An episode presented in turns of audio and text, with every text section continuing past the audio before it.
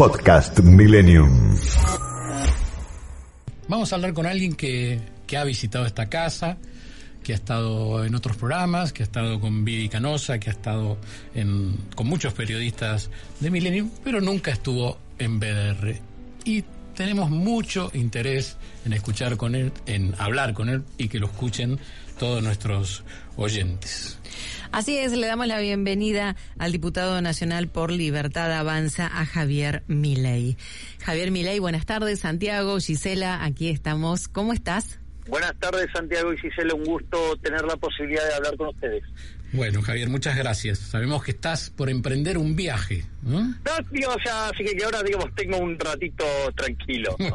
bueno, muchas gracias.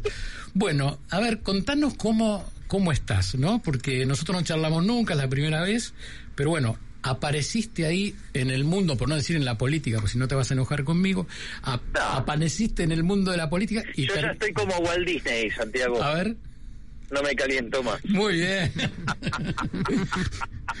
bueno, varios periodistas me No dijeron... le creo. Yo no le creo. ¿Es cierto eso? No, nunca dejé de ser apasionado, pero digamos, Ah. ¿verdad? Pero otra cosa es eh, calentarse, que es otra cosa distinta. Cuando, cuando pareciera que te enojas, ¿es que te estás apasionando? Mira, eso yo de, hay, hay hay varias cuestiones, ¿no? Porque que, que yo con el tiempo también, a ver, hay una doble vía, que yo lo he mejorado y hay otra parte que tiene que ver con lo que me fue pasando en, en los distintos programas de televisión. Mm, Lo que hay que tener en cuenta es que cuando yo, digamos, empecé a hacerme conocido, por decirlo de alguna manera, eh, me, digamos, fue en el programa de Fantino y eso después, a partir de ahí, empecé a ir a Intratables y ahí en ese contexto de, de Intratables es que donde me hice muy conocido. mm. El punto es el siguiente, que si ustedes se ponen a pensar, hasta hace no mucho, ser liberal en Argentina era mala palabra. Y yo iba a Intratables, ¿sí? Y digamos, siendo liberal y abiertamente liberal y orgullosamente liberal. Entonces, cuando yo, digamos, estaba en, eh, en toda esa dinámica, que era sobre la última parte de- del gobierno de Cristina, si no me equivoco, eh, una de las cosas que, que, que, que pasaba es que era, era un 15 a 1. Mm. O sea, ese es el, el primer punto. El segundo punto es, por una cuestión, digamos, propia mía, digo, para que me resulte divertido eh, eh, el, el proceso, por decirlo de alguna manera, yo no quiero saber de qué se trata el programa. Es decir, yo no digo, no, no pregunto qué tema se va a tratar, nada. Digo, yo voy ahí y discuto. Mm. O sea, desde mi posición. Porque eso, digamos, a, eh, a mí, digamos, me parece mucho más divertido. Entonces, y cómo, digamos, se van- ocurriendo soluciones en el, en el, en el propio momento. O es un, un ejercicio eh, con el cual yo me divierto, por decirlo de alguna manera. Entonces, eh, en ese en ese contexto, ¿qué es lo que pasa? Cuando yo estoy argumentando, como no tengo cassette, porque eh, me estoy enterando ahí el tema, ¿qué es lo que sucede? Si vos, o sea, yo necesito escucharme a mí mismo. Mm. Entonces, ¿qué pasa? En la lógica de Intratable, si ustedes se, se fijan lo que era el programa, yo digo, digo yo hace tiempo que no, no lo veo. Mm. Eh, entonces, digo, en la lógica que tenía el programa en ese momento, había gente que, mientras que estás hablando, que, que es una técnica también de debate, interrumpe otro. Interrumpe, claro. Entonces, si yo estoy desarrollando un razonamiento de una estructura lógica matemática, ¿cuál es el punto? Yo necesitaba levantar la voz para poder seguir escuchándome. Pero, Es decir, la gente me condena a mí y no se da cuenta de las agresiones previas que yo recibía. Y entonces, ¿qué pasó? Con el paso del tiempo, digamos, imponiéndome en los distintos debates y que además la realidad me dio la razón, bueno, la gente empezó a, a permitirme hablar más Mm. y al mismo tiempo me empezaron a dar otros lugares y me permitieron otros tipos de, de, de estructura de entrevistas que muestra, digamos, el que verdaderamente soy. Yo soy un tipo tranquilo, digo, no me peleo nadie, con nadie salvo que vos me agregas primero. bueno, aquel no te vamos a no te vamos a agredir, Javier. Ah, tranquilo. Contanos, a ver, ya que estás por lo personal, ¿qué si- a ver, cuando entraste por primera vez a tu despacho de diputado, ¿no? Porque vos nos hablas tanto de, de la casta política, nosotros también somos críticos del trabajo de los diputados. ¿Qué sentiste? Cuando dijiste, ahora soy diputado, ¿cómo es tu despacho? No, mi despacho es como cualquiera de los otros, nada más que un poquito más feo. O sea... Mira, ¿ele- pero- ¿pudiste elegir o te dijeron ahí vas No, vos? no, no, no, no. Me, nos asignaron los despachos y, y listo, y fuimos. O sea, pero eso a mí no, no, no, no me condiciona. O sea, lo que pasa es que yo, como estoy acostumbrado a trabajar todos los días, o sea, puedo ir o no ir al despacho. Digo, total, yo digo, o sea, ¿me entendés? Yo a las 6 de la mañana ya estoy arriba trabajando. Mm. O sea, o haciendo cosas. ¿Y cambiaste Entonces, algo del despacho? Eh, no. La mesa de no. lugar, qué sé yo, trajiste No, no. una silla nueva, no sé, algo que se te... no, No. no, no, no, no, digo, o sea, yo de- de- en rigor el, el despacho uh, no lo uso. O sea, yo trabajo directamente desde mi casa y voy por cuestiones muy puntuales. O sea, porque me, me o sea, yo trabajo mucho con los libros y todas esas cosas, entonces eh, Sí, necesitas tener tu biblioteca, necesitas, mm, obviamente. Sí, me- me- pero ponele, mi biblioteca mainstream son 2.000 libros y la biblioteca austríaca 500, o sea, son 2.500 libros. Claro. O sea, mm, los digitales es fácil, ahí tengo como 6.000, pero digo, eso es fácil, digo, porque eso es lo que necesito en la computadora nada más. No. Pero entonces, es como que es toda una mm, dinámica media... O sea, me, me quitaría mucha productividad, por decirlo de alguna manera. No, no te voy a preguntar cuántos libros leíste, pero ya que Gisela te de dijo los físicos, el 90%. el 90 de de los los- 6000, El 90% de los 2.500. mm, el después el como es el- la, la tasa de lectura al, al tener los digitales cayó sustancialmente porque pensá que eh, digamos o sea yo digamos me compraba me compraba los libros afuera no o sea me los hacía traer por Amazon. Entonces bueno primero que me gastaba una punta de dólares con esas cosas y lo otro que me entendés entonces no, no, no, te comprabas otro hasta que, digamos, no terminabas de leer los que tenías o algo por el estilo. Entonces, ahí el- la tasa de, de, digamos, de concreción, por decirlo, es, es muy alta, es 90%. Eh, y lo que tiene que ver con los digitales, no, los digitales solamente tengo leído un tercio. Javier, Gisela te preguntaba si te enojaba. Si te voy a preguntar, o te va a preguntar ella, por un tema que nos enoja a todos y un proyecto que ustedes han presentado. En este momento, justamente, en este momento, para quienes quieran vivirlo en vivo y en directo, hay un piquete, esto es en una marcha en realidad, en la ciudad de Buenos Aires. Son partidos de izquierda y organizaciones sociales que están concentrándose en el obelisco y esta movilización está ocurriendo en el medio de eh, las, las negociaciones que está llevando adelante el gobierno con el Fondo Monetario Internacional. ¿Y por qué es esta marcha? Porque están de acuerdo, están, perdón, están en desacuerdo con el acuerdo del el Fondo Monetario Internacional con Argentina o el preacuerdo del Fondo Monetario Internacional con Argentina. Bueno, eh, para que se den una idea, Plaza de Mayo, Obelisco, todo lo que tiene que ver con las vías que pueden llegar a conectar esas arterias están complicadas porque allí hay gente. Ustedes están con un proyecto para tratar de evitar esto. Algo que muchos decimos en voz baja, nadie se anima a tomar una decisión política, porque ustedes recuerdan que hasta en plena pandemia dijeron, no, no vamos a dejar que se reúna la gente ni en los piquetes. para-". Nada de eso ocurrió. Nadie tiene la decisión política de decir, dejen que quienes tengan la posibilidad de trabajar, vayan a trabajar y piqueten en otro lado, o, o por lo menos no jorobemos tanto la vida de otra gente. Vamos Contanos. por partes, vamos por partes. Eh, primero, eh, en mi concepción liberal, yo nosotros entendemos los derechos en sentido negativo, ¿no? Mm. O sea, vos no podés hacer cosas que dañen a otro. Cuando hay alguien haciendo un piquete o cortando una calle, primero que eso es inconstitucional, porque está violentando la libertad de tránsito. Además implica una contradicción en sus términos, porque en general lo que hacen eso reclaman mayor asistencia por parte del Estado. Ahora, el Estado lo financia la gente que trabaja, con lo cual es pegarse un tiro en el pie, Sí. Porque le está bajando la productividad al que genera riqueza, ¿sí?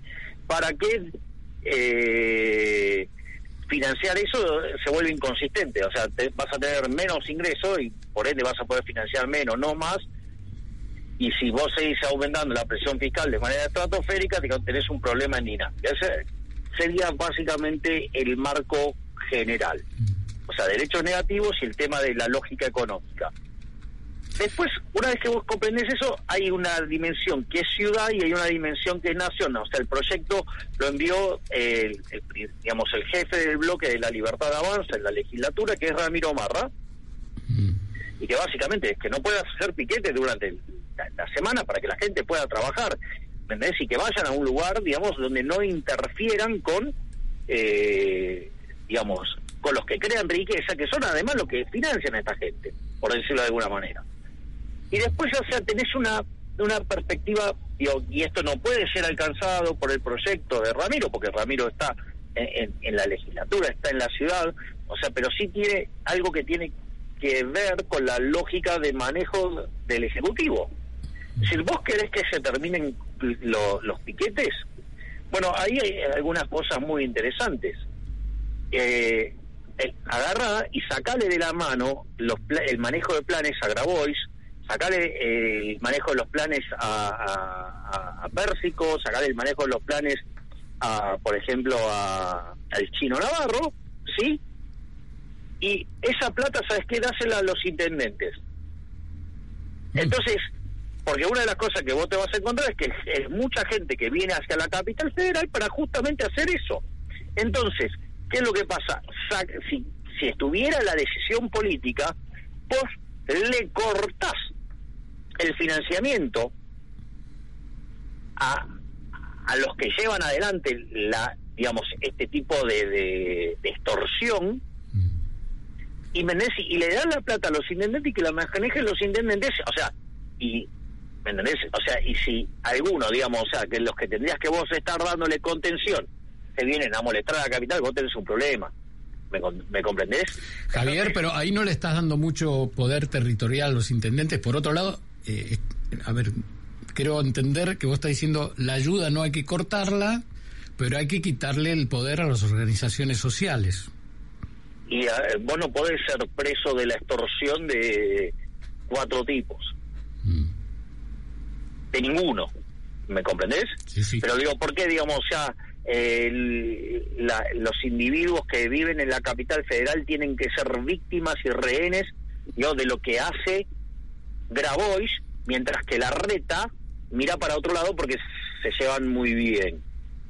Mm. Y los que trabajamos, No pagamos, pagamos los platos rotos. Y Eh, trata de explicárselos a los políticos esos que nunca laburaron en su vida más que otra cosa que de políticos. Mm. Estamos hablando con Javier Milei, diputado nacional por Libertad Avanza. Gisela te preguntaba por el por el Fondo Monetario, por este grupo que está hoy contra el acuerdo o este preacuerdo del Fondo Monetario. ¿Cómo va a votar eh, Javier Milei? ¿Contra Bueno, el acuerdo nosotros- o te imaginaste nosotros- votar igual que Máximo? A ver, el punto es, yo, yo entiendo que, que las votaciones eh, en la Cámara terminan siendo binarias. ¿Sí? Sí, sí. Ahora, esto es lo mismo que la crítica al Fondo Monetario Internacional. Es idénticamente igual. Eh, primero, a ver, si vos te fijas, o sea, el Fondo Monetario Internacional es una institución muy cuestionada internacionalmente. Y, y la realidad es que el motivo por el cual se la cuestiona no es lo que se dice acá. Por ejemplo, el Fondo Monetario Internacional fue muy cuestionado tanto en el 2001, 2002 como ahora, por eh, más que nada en el 2001, por eh, haber eh, dado asistencia a Argentina, o sea, y por ser demasiado laxo. Y acá se decía que el fondo había sido demasiado duro.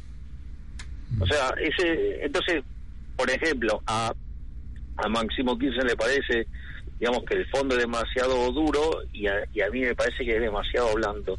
O sea, primer, primer punto. Segundo punto es, lo- otra cosa que se discute es la lógica de, del ajuste, o sea, vos tenés que poner las cuentas fiscales en orden. Entonces, por ejemplo, Máximo Kirchner pretende que la cuenta la pague el Fondo Monetario Internacional. Lo que no se da cuenta es que ese es un tiro en el pie, porque esa situación lo que hace es hacer desplomar el precio de los bonos, el riesgo país se va a las nubes, la tasa de interés llega a niveles estratosféricos, se derrumba el nivel de actividad, de empleo, se destruye el salario real, aumenta la cantidad de indigentes y de pobres. Por lo tanto, es decir, lo termina pagando el sector privado, o sea, lo paga el fondo, pero digo, también lo paga el sector privado. Lo que propone eh, la pseudo oposición, y eso se ve en, la posición tan tibia y dialoguista, amigable, digamos, con el gobierno por parte de Rodríguez Larreta y, y- y todos, todo su séquito, es que el ajuste lo paga el sector privado. El ajuste lo tiene que pagar el sector privado. No se toca al Estado. Es decir, porque la reta, digamos, y muchos de los que están en su línea, sí creen que el, el problema es que el Estado no es el tamaño del Estado, sino que el problema es que es ineficiente. No, no, no, no es solamente un problema de que el Estado es ineficiente, corrupto, ladrón y todo eso, sino que además lo que, o sea, todo lo que gana el Estado, como no produce nada, es pérdida para el sector privado. Por lo tanto, eso de que el ajuste lo tiene que pagar el sector privado, yo no adhiero.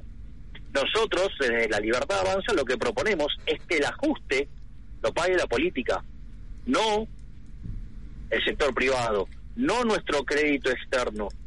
Porque si vos no tenés crédito, el problema es que la tasa de interés se te va a las nubes y eso te va a destruir la estructura de capital de la economía. ¿Me comprendés? Hoy un bono argentino, pa- para que se den una idea de la locura en la que vivimos, ¿ustedes cómo creen que es la situación, por ejemplo, de Ucrania hoy? O sea, tiene una potencia mundial a punto de invadirlo. Sí. Mm. ¿Cómo creen que es esa situación? Yo, digo, debería ser escalofriante Dilapidada, sí. en términos de riesgo, ¿no? Bueno, un bono, un bono de Ucrania rinde 9,6%, o sea, tiene más o menos 800 puntos de riesgo país.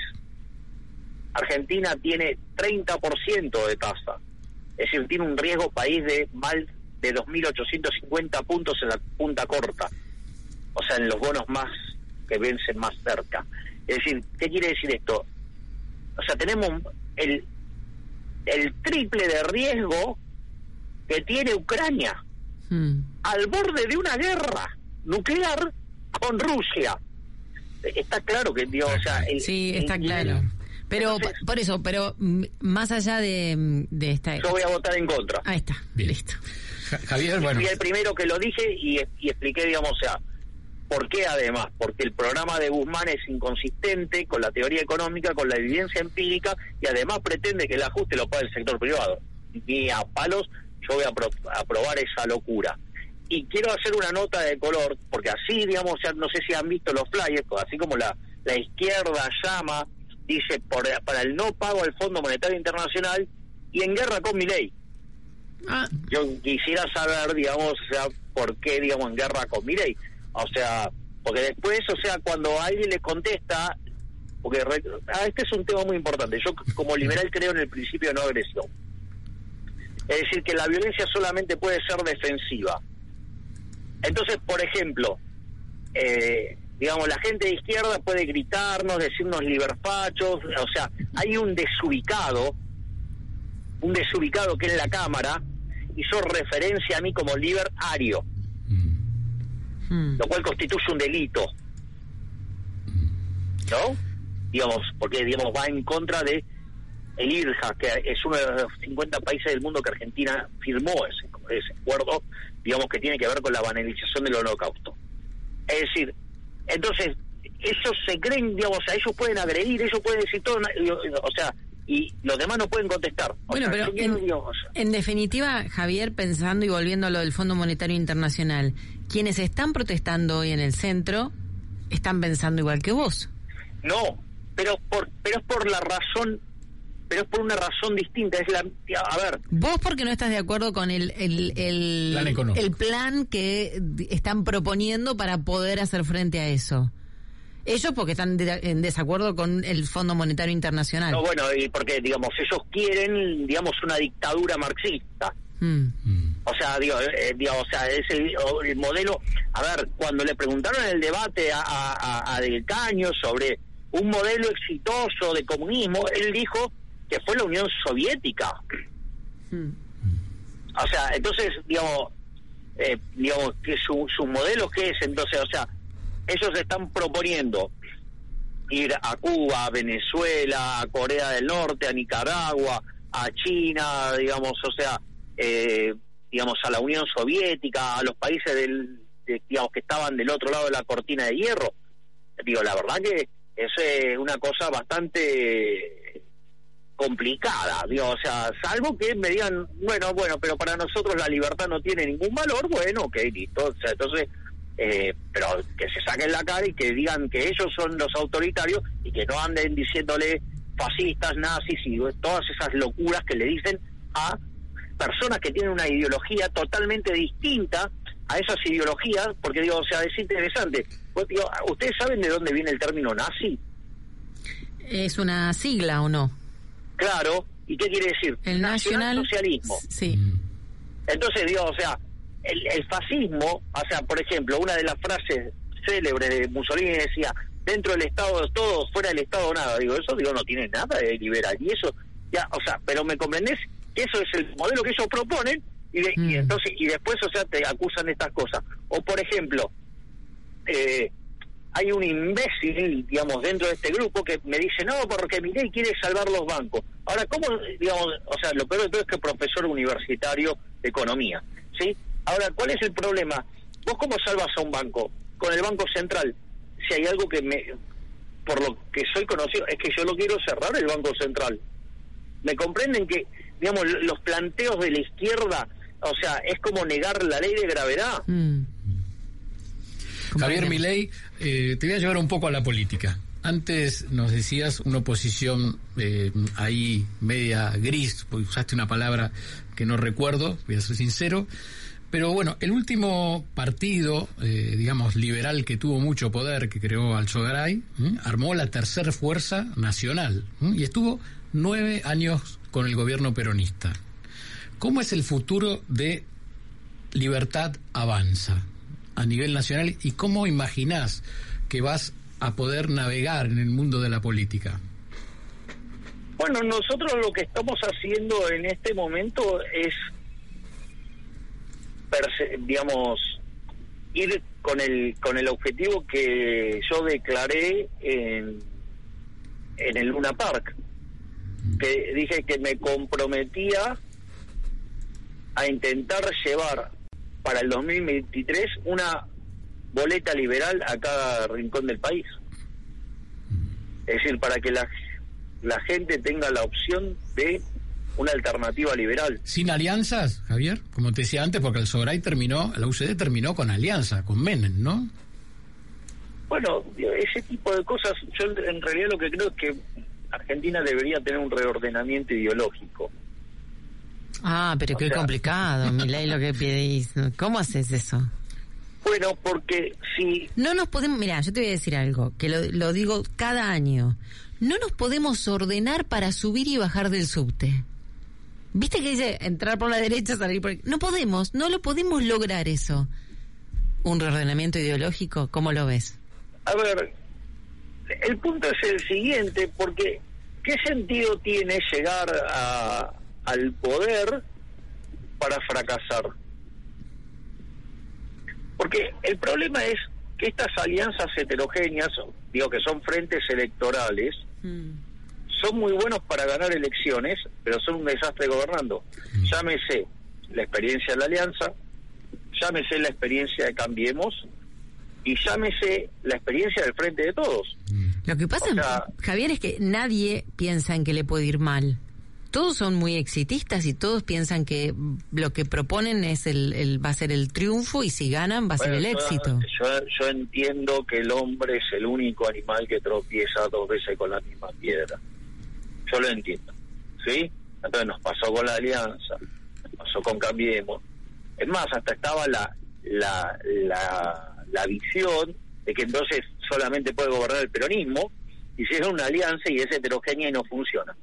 Entonces, la única forma que esto funcione es con personas que todos tiren para el mismo lado, por decirlo de alguna manera, en la visión, para que haya un consenso sobre lo que hay que hacer. Entonces, desde mi punto de vista, el ordenamiento ideológico tendría que estar los colectivistas de un lado, llámese los socialdemócratas, o sea, las palomitas de Cambiemos, llámese la Reta, Vidal, todo eso, los radicales, que son la Internacional Socialista, la coalición cívica, que es más de izquierda todavía que, que, la Unión Cívica Radical, y el kirchnerismo, digo, podrían estar todos ahí si son todos colectivistas. Y del otro lado yo creo que podrían estar tranquilamente el espectro liberal, yendo de los liberales clásicos hasta los libertarios, lo, el, y ahí mismo podría estar el peronismo republicano, el peronismo federal, lo que tiene que ver con el menemismo y los halcones de Junto por el Cambio. Y eso, digamos, sería un reordenamiento ideológico que yo entiendo que genera mucho, mucho, a ver, es como que para alguien que, digo, ejemplo, que está en Junto por el Cambio, dice, uy, el kirchnerismo se cae, el kirchnerismo se cae, mantengamos esto que llegamos a los cargos. O sea, imagínate los radicales, se frotan la mano si son adictos a los cargos, igual que la coalición cívica, mm. igual que las palomitas. ¿Sí? Bueno, pensá igualmente que ustedes recién arrancan. Quizás en 10 años tenemos que estar hablando de que a lo mejor gente de tu partido se hizo adicta a los cargos también, ¿eh? piensen que ustedes son nuevitos en esto. No, pero a ver, digo, yo, yo no estoy diciendo que no pueda pasar. Ahora, la, la realidad es que, eh, o sea, vos me estás diciendo que entonces es mejor malo conocido. No, te digo que no, no, te digo que el sistema te arruinan la vida. No, no. en realidad, en, términos de dominancia estocástica, eh, están perdidos porque digo, o sea, vos tenés la certeza de que te van a matar. O sea, eh, a ver, yo lo planteé en la campaña. Yo lo planteé en la campaña cuando eh, Viral agarra y dice no, porque los hay que me comprometo a no, a no subir impuestos, a no crear. Digo, ah, ok, gracias, le dije, gracias María Eugenia, quiere decir que me está, digamos, he ganado el debate, por decirlo de alguna manera. Ahora, ¿por qué no le decís a la reta que lo haga? Y pasaron tres días de la elección y lo primero que hizo fue subir los impuestos. Subir los impuestos. Mm. Bueno, entonces, digo, ¿te das cuenta? O sea, yo, o sea, le avisé a la gente que le estaban mintiendo ¿Sí? Y efectivamente, ¿qué pasó? A los tres días te mintió. Es decir, entonces, la verdad, eh, cuando vos los rascás un poquito, te das cuenta que son todos colectivistas, porque toda su vida vivieron de la política, o sea, no saben crear riqueza, lo único que saben hacer es consumírsela. Javier Milei, un placer charlar con vos. No te hicimos enojar, no te peleamos, y pero te dejamos, si querés, que cierre la nota con tu, con tu grito de guerra, que me encanta. no hace falta, no hace falta. Por una parte estoy con, con, con, con un tema en la boca que estoy muy dolorido y, y prefiero no gritar. bueno, nos ganamos, nos ganamos, entonces terminamos todos amigos. Te mandamos un, abrazo, muchas gracias por, por esta charla, te escuchamos con atención. me permiten un sí, por página, favor. Sí. jamás te vas a pelear conmigo si no me agredís antes. Muy bien. Quedamos así y nos volvemos a encontrar aquí en vuelo de regreso. Te mandamos un abrazo. Gracias, Muchísimas diputado. gracias, ¿Mm? ha sido un placer hablar con ustedes. Muchas gracias.